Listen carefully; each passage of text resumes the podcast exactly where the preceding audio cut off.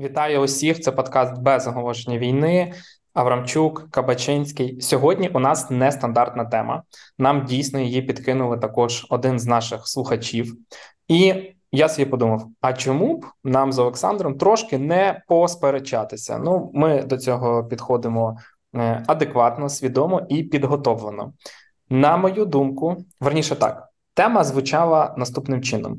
Чи можна у сьогоднішньому світі побудувати нову імперію? Я буду пояснювати, чому можна, Олександр буде мені видавати контраргументи і пояснювати, що нової імперії не буде і вона неможлива. Мені насправді прямо ж було дуже цікаво підготуватись, був мені певний азарт. Олександр одразу зі скепсисом підійшов до цієї теми. В двох словах, Олександр, як тобі загалом ця тема? Мені здається, це дуже важливе питання, тому що ми, Україна, яка зараз безперечно знаходиться в центрі протистояння кількох держав, які справді аспірують до того, щоб бути імперіями, дуже важливо зрозуміти, чи є в цих аспіраціях і в цих намаганнях відбудувати чи відродити імперський порядок якесь майбутнє. І наскільки я розумію, і принаймні як я сподіваюся, і як я буду аргументувати, це в 21 столітті неможливо. Ну, я вам скажу, що ви вже розумієте рівень дискусії, зважаючи на слово «аспірувати». Я його почув, напевно, другий раз в своєму житті. Тому, да, я таких слів не буду використовувати в своїх тезах, вже вибачте. Але, на мою думку, у нас могла майже бути нова імперія, якби вони вибрали правильніший шлях. І ще є шанс, що одна імперія таки зможе себе добудувати, якщо, знову ж таки, вибере правильний шлях, а не піде по стопам з цього першого гравця. Перед тим, як ми почнемо, хочу нагадати, що у нашого подкасту є класний партнер, з яким я знайомий особисто багато років. Це екосистема продуктових бізнесів «Генезіс». Кілька десятків компаній, що створюють в Україні конкурентний, а часто лідерський продукт, що працює на глобальному ринку. З початком повномасштабної війни «Генезіс» став партнером і для Сил територіальної оборони України. Разом з фондом «Повернись живим» було запущено дві важливі ініціативи. Перший – навчальний курс «Вишкіл капітанів», мета якого – виховати лідерів, що матимуть знання західного зразка у військовій справі та зможуть застосовувати їх на полі бою. Це спільний проєкт командування ТРО та фонду «Повернись живим», який реалізується у партнерстві з Генезіс і Scalar, а також за підтримки Universe, Ama, Upflame та Headway. Протягом 2023 року вдалося навчити понад 500 офіцерів Сил ТРО, НГУ та ДШВ. Друга ініціатива має назву «Здіймемо рокіт». Її Генезіс реалізує спільно з партнерськими компаніями Upflame, SolidGate, Quarks, Headway, USAID. Всього буде зібрано майже 11 мільйонів гривень. Кошти підуть на забезпечення ТРО бригадними комплектами аерозвідки. Ідея у тому, щоб дати командирам не лише знання, а й засоби. Ви також можете долучитись до збору, посилання буде у описі цього подкасту.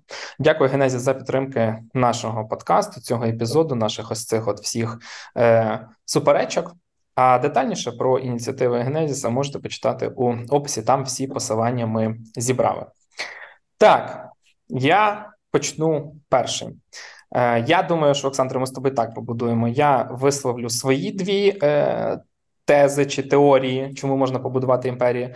Ти мені контраргументуєш і потім подивимося, можливо, у нас ще з тобою зародиться якась додаткова суперечка. Мій перший приклад – це Російська імперія нового зразку. Російська імперія багато років існувала як Російська імперія, потім у вигляді такого продукту, як Радянський Союз. В 91-му році все закінчилось, але не закінчились імперські амбіції Росії, Москви, не знаю кого там, чиновників, політиків, які там в Москві, в Кремлі засідали. Я думаю, що насправді їхні ось ці амбіції почали одразу ж ширитися на країни ближнього зарубіжжя, тому що ми неодноразово навіть з тобою говорили, що Росія намагалася втримати, ну, якщо не незалежну Україну, то хоча б у ній армію, якщо не армію, то хоча б там контроль за повітряним простором, створити різні якісь продукти, які дозволять Москві залишатися центром прийняття рішень. Окрім того, одразу ж на початку 90-х у нас історія з Придністров'ям, з Абхазією, у нас з тобою є випуск про Крим у 90-х, 90-х, як Росія намагалася його ще тоді собі забрати. Послухайте, будь ласка, цей епізод, він дуже цікавий. Це навіть не про острів Тузлу 2003 року, проте у нас також є випуска саме про початок 90-х. Але Росія тоді якби в 90-х не змогла з всім цим справитися і пішла іншим шляхом через таку собі культурну інтеграцію. Я буду говорити більше на прикладі України, але я думаю, що і жителі, наприклад, Білорусі, Молдови, Грузії змогли б підтвердити, що в їхньому випадку це було дуже-дуже схоже. Дуже багато телеканалів російськомовні, книги в основному російськомовні, журнали, друкована преса. Взагалі, мені здається, україномовних практично не було. Української музики було зовсім мало, вона вважалася маргінальною.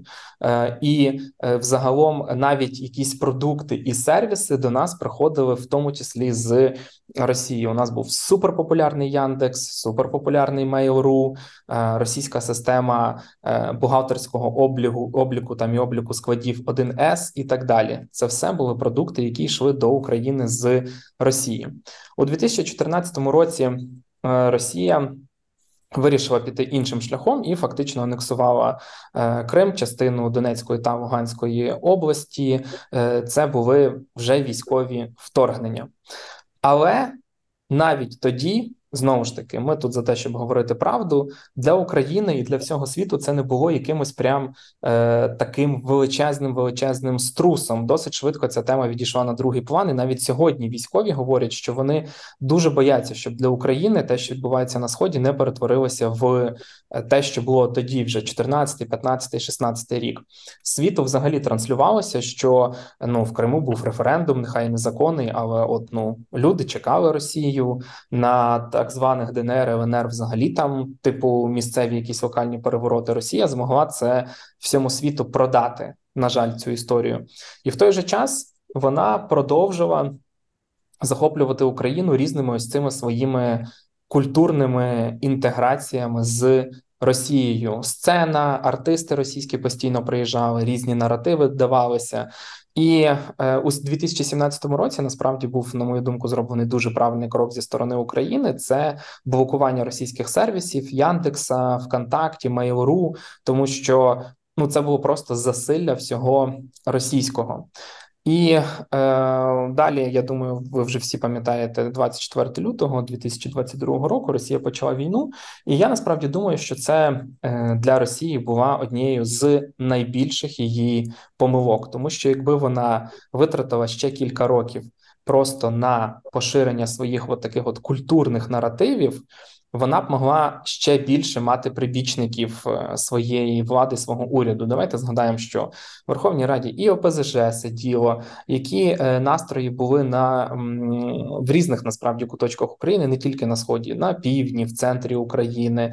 За ОПЗЖ і інших таких проросійських політиків голосували і в Києві, і, насправді, в багатьох регіонах. Російські гроші, які сюди закачувалися, просто колосальні суми, вони свою справу зробили.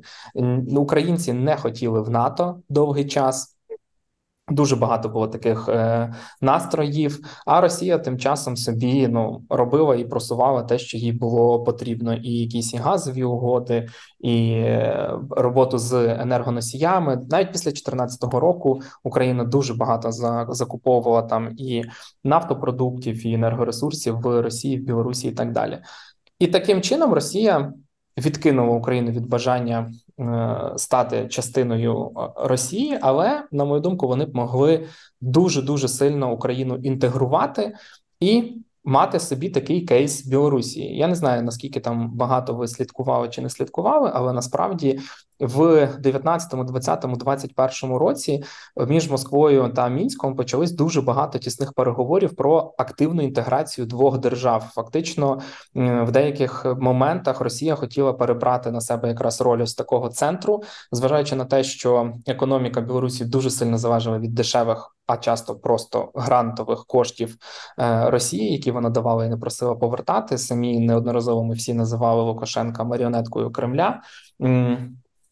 І фактично таким чином Росія, взяла, мені здається, на себе контроль над Білорусією. І навіть той факт, що російські війська зайшли на територію Білорусі і потім 24 лютого напали на територію України, ми якраз можемо стверджувати про те, що чужа армія пройшла по іншій країні, ця країна допомагала їй забезпечувати, допомагала ресурсами і так далі. Тому свій певний вплив Росія змогла поширити на Білорусію, і потім навіть з'являлися ж документи про те, що Росія планувала повну інтеграцію Білорусі до себе до 2030 року.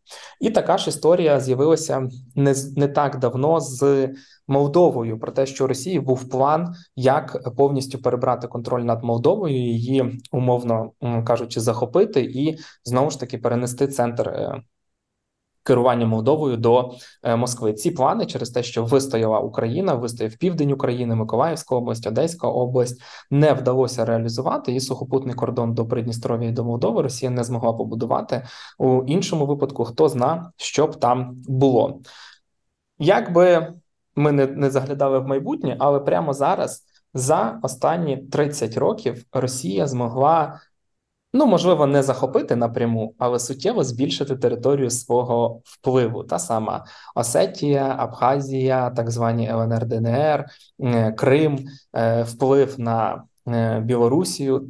Це все, на мою думку, побудова нової майбутньої якоїсь імперії, що сидить в голові у Путіна. В будь-якому випадку Росія змогла збільшити свою територію і зробила це саме військовим шляхом, на відміну від багатьох інших країн.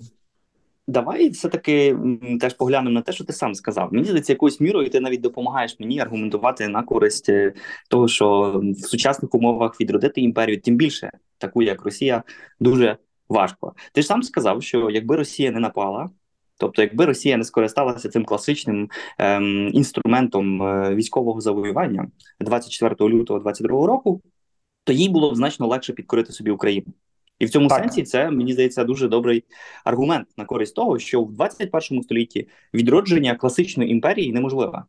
Тому що зовсім інакші реалії. І давай, може, з самого початку, щоб я міг краще аргументувати, чому все-таки це неможливо, я просто скажу кілька загальних слів. Тому що, аби розібратися в тому, чи можливо це зробити в 21 столітті, треба розставити акценти в дефініціях, в тому, що таке імперія. Те, що ми зазвичай звикли називати імперіями, коротко можна описати як політичні конструкти, засновані на ідеї контролю певного центру над різними периферіями. Тобто, це не обов'язково кожна багатонаціональна держава, в склад якої входять різні національності, відразу автоматично стає імперією. Подивися на Сполучені Штати Америки, це країна, в якій суміщаються різноманітні національні спільноти, різні мови, люди з Латинської Америки, люди з Європи, люди з Азії, і всі вони будують певну єдину спільноту, і тут, мені здається, важко називати цю спільноту імперією. З іншого боку, не кожна країна, яка починає війни, теж автоматично стає імперією. Дуже часто війни починають різні країни, які абсолютно не мають в своєму складі інших національностей, тобто однонаціональні держави. Натомість те, що робить імперію імперіями, це контроль центру над периферіями. Причому цей контроль має здійснюватися вертикальними, а не горизонтальними зв'язками. Тому що імперії за своєю конструкцією нагадують колесо, в якому обід зв'язаний з центром різними спицями, але вже різні елементи ободу не межують між собою. Що я маю на увазі? В Радянському Союзі окремі республіки не могли вести діалог між собою. Вони могли це робити лише за посередництвом Москви. Навіть різноманітні авіарейси в межах різних республік в Радянському Союзі відбувалися завжди з пересадкою в Москві. Аналогічно в британській чи французькій заморських імперіях колонії були обмежені в правах і можливостях горизонтальної комунікації між собою. Відповідно, вони змушені були завжди оглядатися на столицю, відповідно, Лондон і на Париж. Питаючи, чи можливе відновлення імперії в 21 столітті, треба поглянути на цей аспект пояснення того, чим є імперія, ближче. Сучасний світ дуже глобалізований. Революція в світовій комунікації – явище насправді дуже нове. Треба розуміти, що перші атлантичні перельоти відбулися лише 100 років тому. А взагалі авіапересування, як таке, яке ми його знаємо зараз, увійшло до повсякденного життя, принаймні білих людей, людей з західної цивілізації, лише в 1970-ті роки. Тобто, насправді, ми є свідками такого глобалізованого світу лише останні 50 років. І саме тому тепер оці горизонтальні зв'язки між різними регіонами стають не менш істотними, ніж зв'язки вертикальні. Сьогодні, наприклад, умовна африканська країна не потребує Пекіна, Москви чи Лондону, аби встановити вигідний економічний чи політичний діалог зі своїм сусідом. Наприклад, Канада – це суверенна незалежна держава, хоча формальною главою канадської держави залишається британський монарх. Тим не менше, це країна абсолютно незалежна. Інша важлива складова імперського світоустрою – це політика асиміляції і денаціоналізації підкорених народів. Бо історично імперії здійснювали цю політику в різних формах з дуже різним успіхом. Зрозуміло, що Римська імперія чи різні колоніальні імперії Британії і Франції не займалися вкрай агресивним переплавленням всіх місцевих народностей в римлян, британців чи у французів, хоча без сумніву прищеплювали у провінціях різні імперські правила життя. Інакше це виглядало у великих континентальних імперіях, на зразок Росії Романових чи Радянському Союзі. Тому що щойно та чи інша територія опинялася під контролем Москви, і ми навіть зараз бачимо такі намагання, приїздили свої Пушкіни, приїздили Толстоєвські, запроваджували право, яке обмежувало межі етнічного самовираження. Наприклад, в українському випадку це Валуївський циркуляр, Емський указ, які просто забороняли використання української мови. Чи можливе відродження такої імперії в 21 столітті? На мій погляд, на моє переконання, ні. Тому що політика брутального етнонаціонального підкорення, ліквідації цілих націй була можливою в дотехнологічну добу, коли більшість мешканців землі мешкало у сільській місцевості, дуже часто в закритих громадах, нерідко не покидаючи межі своїх населених пунктів протягом цілого життя. Вся загальна грамотність – це винахід ХХ століття. І до цього етапу, коли люди просто навчилися читати і писати, денаціоналізувати і перетворити людей в слухняних виконавців волі імперії було значно легше. Сучасне ж масове суспільство з його рівнем грамотності, рівнем диджиталізації, соціальної і географічної мобільності – це зовсім інший продукт, з яким мають справу імперці. І завдяки цілодобовому доступу до ЗМІ потенційним імперіалістам дуже важко приховувати різні свої факапи, там різноманітні чемоданчики з фекаліями, різноманітні корупційні схеми і так далі. Сьогодні, коли мешканець Гани, Індії чи України має в своєму смартфоні доступ до цілого світу, то має доступ до різних форм альтернативного культурного продукту, говорити про накидання імперських форм буде дуже-дуже важко. Тим більше, що замість Пушкіних і Булгакових, які, треба визнати, досі викликають захоплення багатьох на Заході, Москва пропонує своїм сусідам, так званому ближньому зарубіжжю, пропонує Баскова, пропонує Кіркорова, Прилєпіна, людей, які абсолютно не підходять на роль справжнього високоякісного культурного продукту. Сучасна Росія – це реально культурний карлик в порівнянні з можливостями імперії Романових чи Радянського Союзу. Ну і зрештою, те ж саме можна сказати про 1,5-мільярдний Китай. Все-таки 1,5-мільярдний Китай практично нічого культурно світу не дає. Це практично нічого в порівнянні з популярністю кей-попу, різної корейської культурної сцени чи фільмів корейських. Ну, не кажу вже тут про Голлівуд, який просто домінує в усьому світі. В цьому сенсі, звісно ж, ці країни, які зараз аспірують на роль відродження своїх впливів, вони просто не мають шансу. Я дозволю собі також з тобою не погодитися, тому що я думаю, що ми, оскільки ми живемо в новий час, ми повинні розуміти, що і трансформується ось ця ідея того, на що готові піти люди. І, зокрема, цікаво, не так давно в Росії було опитування, які для вас там надзвичайно важливі є речі. І свобода була на 4-му місці.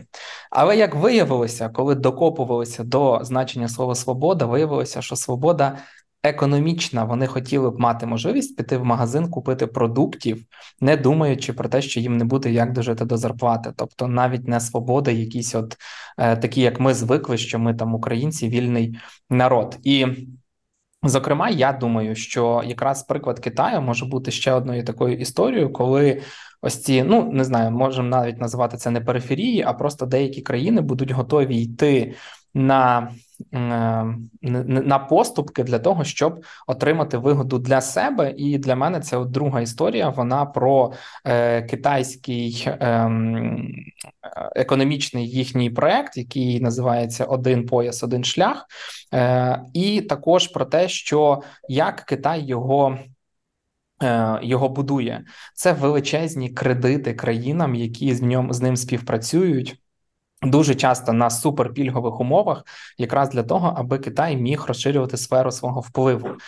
Окремо від одного пояса, одного шляху ми можемо подивитися, що практично всі африканські країни приймають кошти від Китаю, і таким чином він знову ж таки, це все часто кредити, грантові кошти, якісь інфраструктурні проекти, там десь дороги, десь дамби, десь заводи, і Китай таким чином поширює свій вплив, і, можливо, це не пряма побудова такої імперії, як ми звикли, що він кругом поставить свій прапор, але, по суті, чимало країн, навіть в тому самому Тихоокеанському регіону, є вже країнами сфери впливу саме Китаю, а не США. І тому США так зараз багато уваги приділяють там і Тайваню, і Японії, і Південній Кореї, щоб, не дай Бог, вони, їхній вплив тут зменшився. Китай роздає ці кредити і, по суті, може часто диктувати свою волю. От якщо ми візьмемо Шрі-Ланку, в минулому році, хто слідкував, там ж величезні економічні проблеми, ну там просто економічна катастрофа, умовно кажучи, сталася через невдале керування уряду. І що робить Шрі-Ланка? Вона йде і просить гроші у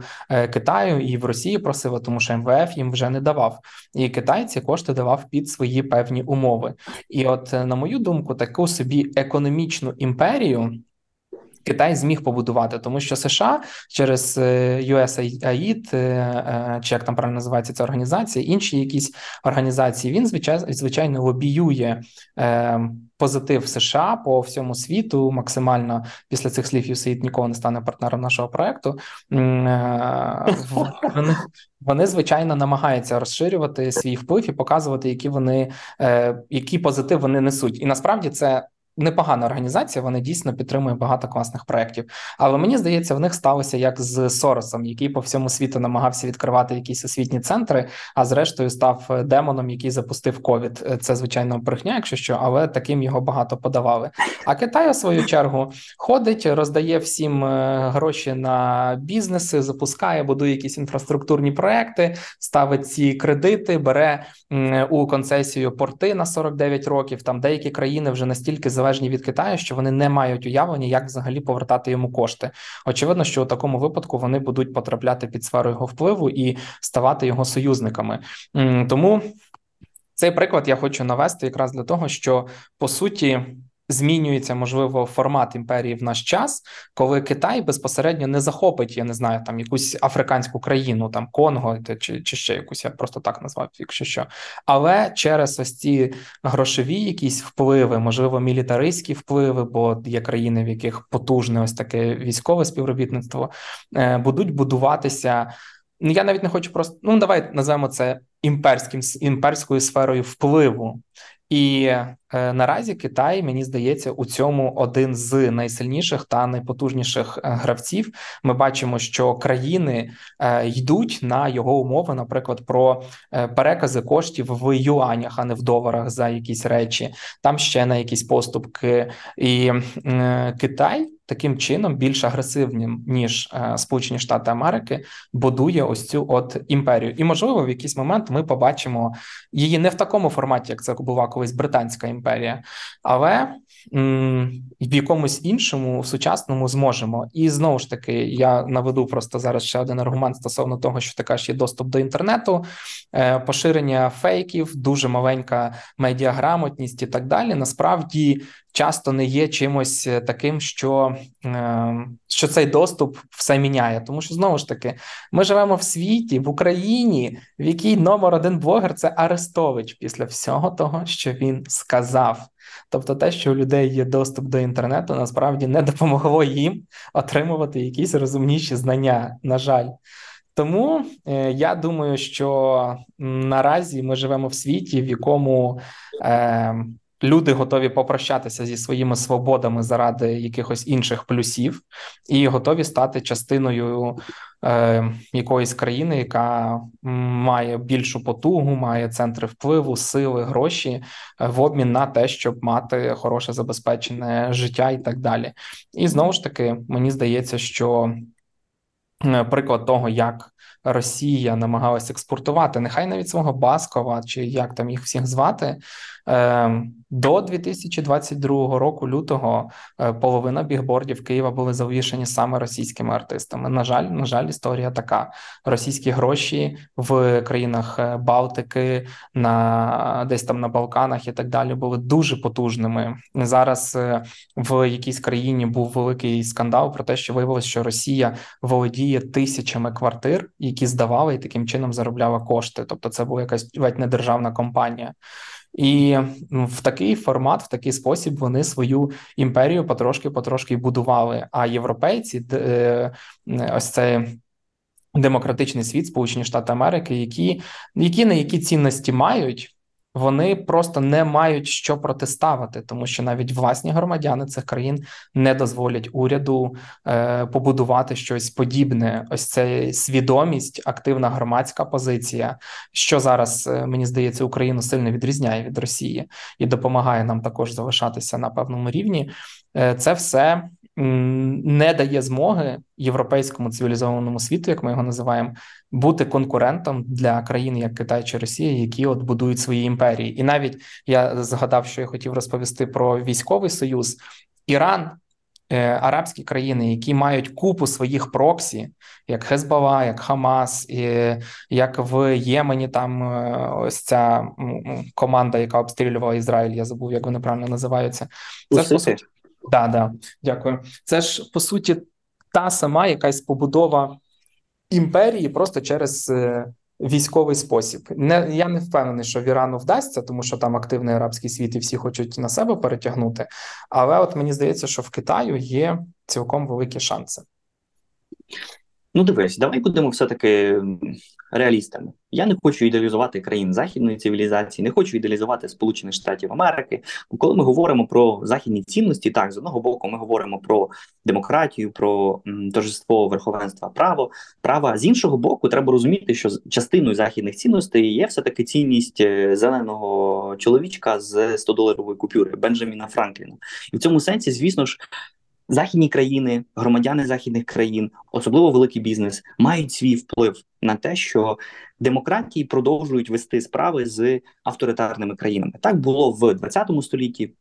Достатньо поглянути на те, як Генрі Форд допомагав будувати Третьому Рейху свою промисловість, свій військовий потенціал, чи багато інших випадків. Так само зараз я не кажу, що не мають демократії за вухами якихось гріхів, в тому числі перед воюючою Україною. Але треба розуміти, що світ 21 століття, він зовсім інший, в тому сенсі, що дуже важко буде підкупити всіх. Так, як ти це говориш про... на прикладі Китаю. Просто треба уявити собі, що в 1914 році, тобто 100 років тому, на всій землі існувало лише 57 суверенних держав. Здебільшого це були імперії.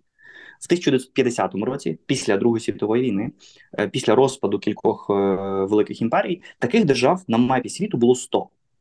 Зараз, станом на 2023 рік, держав, принаймні визнаних суверенних держав на планеті Земля, близько 200. Це означає, що значно важче вести справи, значно важче підкорювати собі величезні простори Євразії чи Африки, маючи справу з такою кількістю різних держав, кожна з яких може тобі пред'явити членство в Організації Об'єднаних Націй і сказати, ну, ми так просто тепер так дешево не купимося. При цьому треба поглянути на причини, чому ті великі держави, великі імперії ХХ століття все-таки зазнали краху. Економіка тут мала дуже важливе значення, тому що економіка імперії передбачає дуже неефективне господарювання. І це одна з причин, чому вони розпалися. Тому що в певний момент імперії стали банкрутами і змушені були розплачуватися зі своїми кредиторами, найчастіше Сполученими Штатами Америки, відмовою від імперських амбіцій і впливів у колоніях. Так сталося з Великою Британією, з Французькою імперіями. Але і в самому імперському центрі врешті зрозуміли, що немає сенсу годувати колонії. Тобто те, що ти кажеш про Китай, рано чи пізно, на мій погляд, відбудеться так само з Китаєм, що в Китаї теж буде зростати розуміння, що немає сенсу годувати колонії. Така логіка перемогла в повоєнній Великій Британії, значною мірою така логіка перемогла в Радянському Союзі, тому що команда Бориса Єльцина особливо його економічний радник Єгор Гайдар в 1991 році відкрито заявляв, що незалежно від провінції Росія буде легше здійснювати реформи, буде швидше і ефективніше розвиватися, ніж тоді, коли вона буде утримувати, годуватиме там умовно Астану чи тим більше Київ. У 21 столітті кошти годування колоній і утримання цього економічної домінації ще більші. Тому що до корупційного фонду місцевих еліт, а треба розуміти, що насправді Китай займається скуповуванням швидше місцевих еліт, ніж скуповуванням всього населення тих країн. Але в 21 столітті треба додати до цього кошту дуже серйозний кошт соціалки. Тому що суспільства всіх цих країн, про які ти говориш, в Африці чи в Євразії, вони все більш свідомі. Вони справді мають смартфон. І якщо навіть вони дивляться в цих смартфонах Арестовича, це не означає, що вони не розуміють свого фінансово-економічного інтересу. Тому що в цьому сенсі Китай буде вимушений платити все більше і більше цим країнам за лояльність. Ніхто в умовному Конго, яке ти згадав, чи в інших африканських країнах не буде просто так любити Китай. Всі і так розуміють, чим є Китай. Якщо і співпрацюють з Китаєм, то лише за рахунок того, що це дає тимчасові економічні бенефіти, особливо місцевим елітам, меншою мірою місцевим суспільствам. Але рано чи пізно, якщо і в Китаї будуть якісь фінансові проблеми, ці країни дуже швидко відвернуться від цього гегемона, тому що в основі цього зв'язку лежить транзакція, лежить ідея того, що Китай дає нам гроші, а ми даємо їм лояльність. Щойно закінчаться гроші, закінчиться лояльність. І в цьому сенсі класичні імперії, і навіть імперії такого китайського типу, який зараз комуністичний Китай хоче будувати, це зараз дуже неприбутковий венчур. Тому що можна вкластися, і можна просто через якийсь рік, чи через два, чи через десятиліття справді прогоріти. Другий чинник, про який я хотів би сказати, і такий ще один аргумент, це те, що кожна імперія має свій термін придатності. Російська імперія, сучасна Російська імперія – це імперія не найкращої свіжості. І ми вже зараз бачимо ознаки появи перших хробаків у її тілі. І навіть якщо це все ще не хробаки в тілі запакованого до холодильника Путін. Імперії падають дуже несподівано. Причому як для своїх володарів, так і для оточуючого світу. Всупереч зовнішнім проявам сили, імперії, як правило, нестабільні в момент кризи. Це якраз те, що я кажу, що щойно щось стається в центрі імперії, від них починають відвертатися провінції. В демократіях зміна уряду вписана в політичний процес. Натомість транзит в імперіях часто має форми різних палацових переворотів, путчів, революцій і, зрештою, остаточного краху всіх цих держав. До того ж, імперії починають війни. А демократії, як правило, їх закінчують. От подивись на Першу світову війну. Перша світова стерла з політичної карти 4 імперії, які почали цю війну. І жодної національної держави. Навпаки, додала на карту чимало нових національних держав. Тому що імперії стабільні лише в момент своєї могутності. Щойно правитель оголює своє дошкульне місце, яким би воно не було, його легітимність в очах його підданих, а також підданих там, сусідніх держав зникає. Ключове значення тут має час розпаду. Тому що якщо імперія деградує протягом десятиліть, як це було у Великій Британії чи у Франції, тоді імперським елітам легше звикнутися з стратою величі. Якщо ж це відбувається в дуже короткий проміжок часу, так як це сталося з Німеччиною в 1918 році чи Росією в 1991 році, тоді імперський ресентимент практично гарантований. Росіяни просто не звиклися з тим, що вони втратили свою велику імперію. Для них 91 рік – це шок. Це шок втрати контролю над Україною і іншими країнами пострадянського табору. Але тут з'являється інший фактор. Сучасні прихильники відродження імперії надто часто хочуть робити це, сидячи на дивані. І це стосується не лише Росії, російського суспільства. Це стосується також Китаю. Тому що минулі імперії, імперії в минулому не мали особливих труднощів з тим, щоб змусити громадськість підтримувати чи принаймні закривати очі на тривалі конфлікти. Суспільства сучасних Росії, комуністичного Китаю не готові відмовлятися від усіх благ заради підкорення сусідів. І в цьому сенсі ти правий, говорячи, що в сучасній Росії люди все-таки хочуть жити більш-менш добре і при цьому закривати очі на все інше. Але щойно починається велика війна, підтримувати високий рівень добробуту стає дуже і дуже важко. Ми ж зараз не бачимо черг перед російськими військоматами. Левова частка рекрутів набирається з найбідніших верств, яким просто немає чого втрачати. І вони йдуть до армії суто заради грошей. Ще гірша ситуація буде в Китаї, тому що там немає такої культури мілітаризму, такої сильної культури мілітаризму, яка є в російській ситуації. І якщо імперія раз впала, її практично неможливо відродити. І я буду розказувати про кілька, навім кілька випадків. Німецький досвід, наприклад, показав, що нові і нові спроби закінчувалися ще більшими катастрофами. Це було в 20 столітті, Німеччина почала дві світові війни, і остаточно це закінчилося повною пацифікацією. Можна, звісно, показати пальцем на Росію з імперіями Романових, а потім Леніна і Сталіна. Але і в цьому конкретному випадку заледве можна говорити про відродження імперії. Російська імперія, насправді, в 18-му чи в 17-му році нікуди не дівалася. Вона просто ослабла і тимчасово втратила контроль за окраїнами. А вже творці Радянського Союзу фактично відбудовували, чи, скажімо так, вони ставали на чолі тієї ж самої імперії, просто під дещо іншими політичними гаслами. А пересічний підданий Радянського Союзу чи перед тим Російської імперії, ну просто він не відчував серйозніших змін. Для нього фактично політична ситуація залишилася та ж сама. І тут існує певне правило, якщо поглянути на імперії ХХ століття. Чим ближче до наших днів, тим коротше життя в імперії. Тому що колись там різноманітні там абасидські, Османська імперія, всі інші, вони існували там 400 років і більше. Сучасні імперії, особливо у 20 столітті, існують дуже-дуже мало. Ну, подивись на німецьку імперію Третього Рейху. Вона проіснувала 12 років, і вона фактично пережила свого творця Адольфа Гітлера лише на 7 днів. В цьому сенсі імперії 20 століття справді дуже недовговічні. І це зовсім і зовсім не випадково. Одна з причин є те, що, як я й казав, у 20 столітті відбувалося торжество ідеї самовизначення націй. Все важче і важче переконувати людей, чому вони повинні погоджуватися жити під чужим суверенітетом, чи під чужим контролем, чи під чужим патронатом. До того ж, є ще один дуже важливий фактор. Це фактор демографії.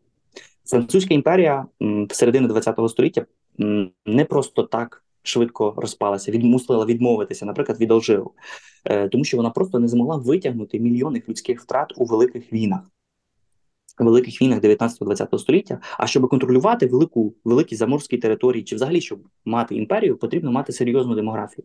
Аналогічно, Росія зараз змагається з демографічною кризою, яка не дозволяє довго вести війну сталінськими методами, не рахуючися стратами. Ані російські, ані китайські баби, щоб там не казали любителі повторіть, нових не наражають. Тому що в цьому сенсі навіть Китай, якщо подивитися на демографію Китаю, він поступається першістю в кількості населення сусідньої Індії. Це вже в цьому році стало остаточно фактом. В Китаї різко падає народжуваність, зокрема і тому, що понад 65% населення країни проживає в містах.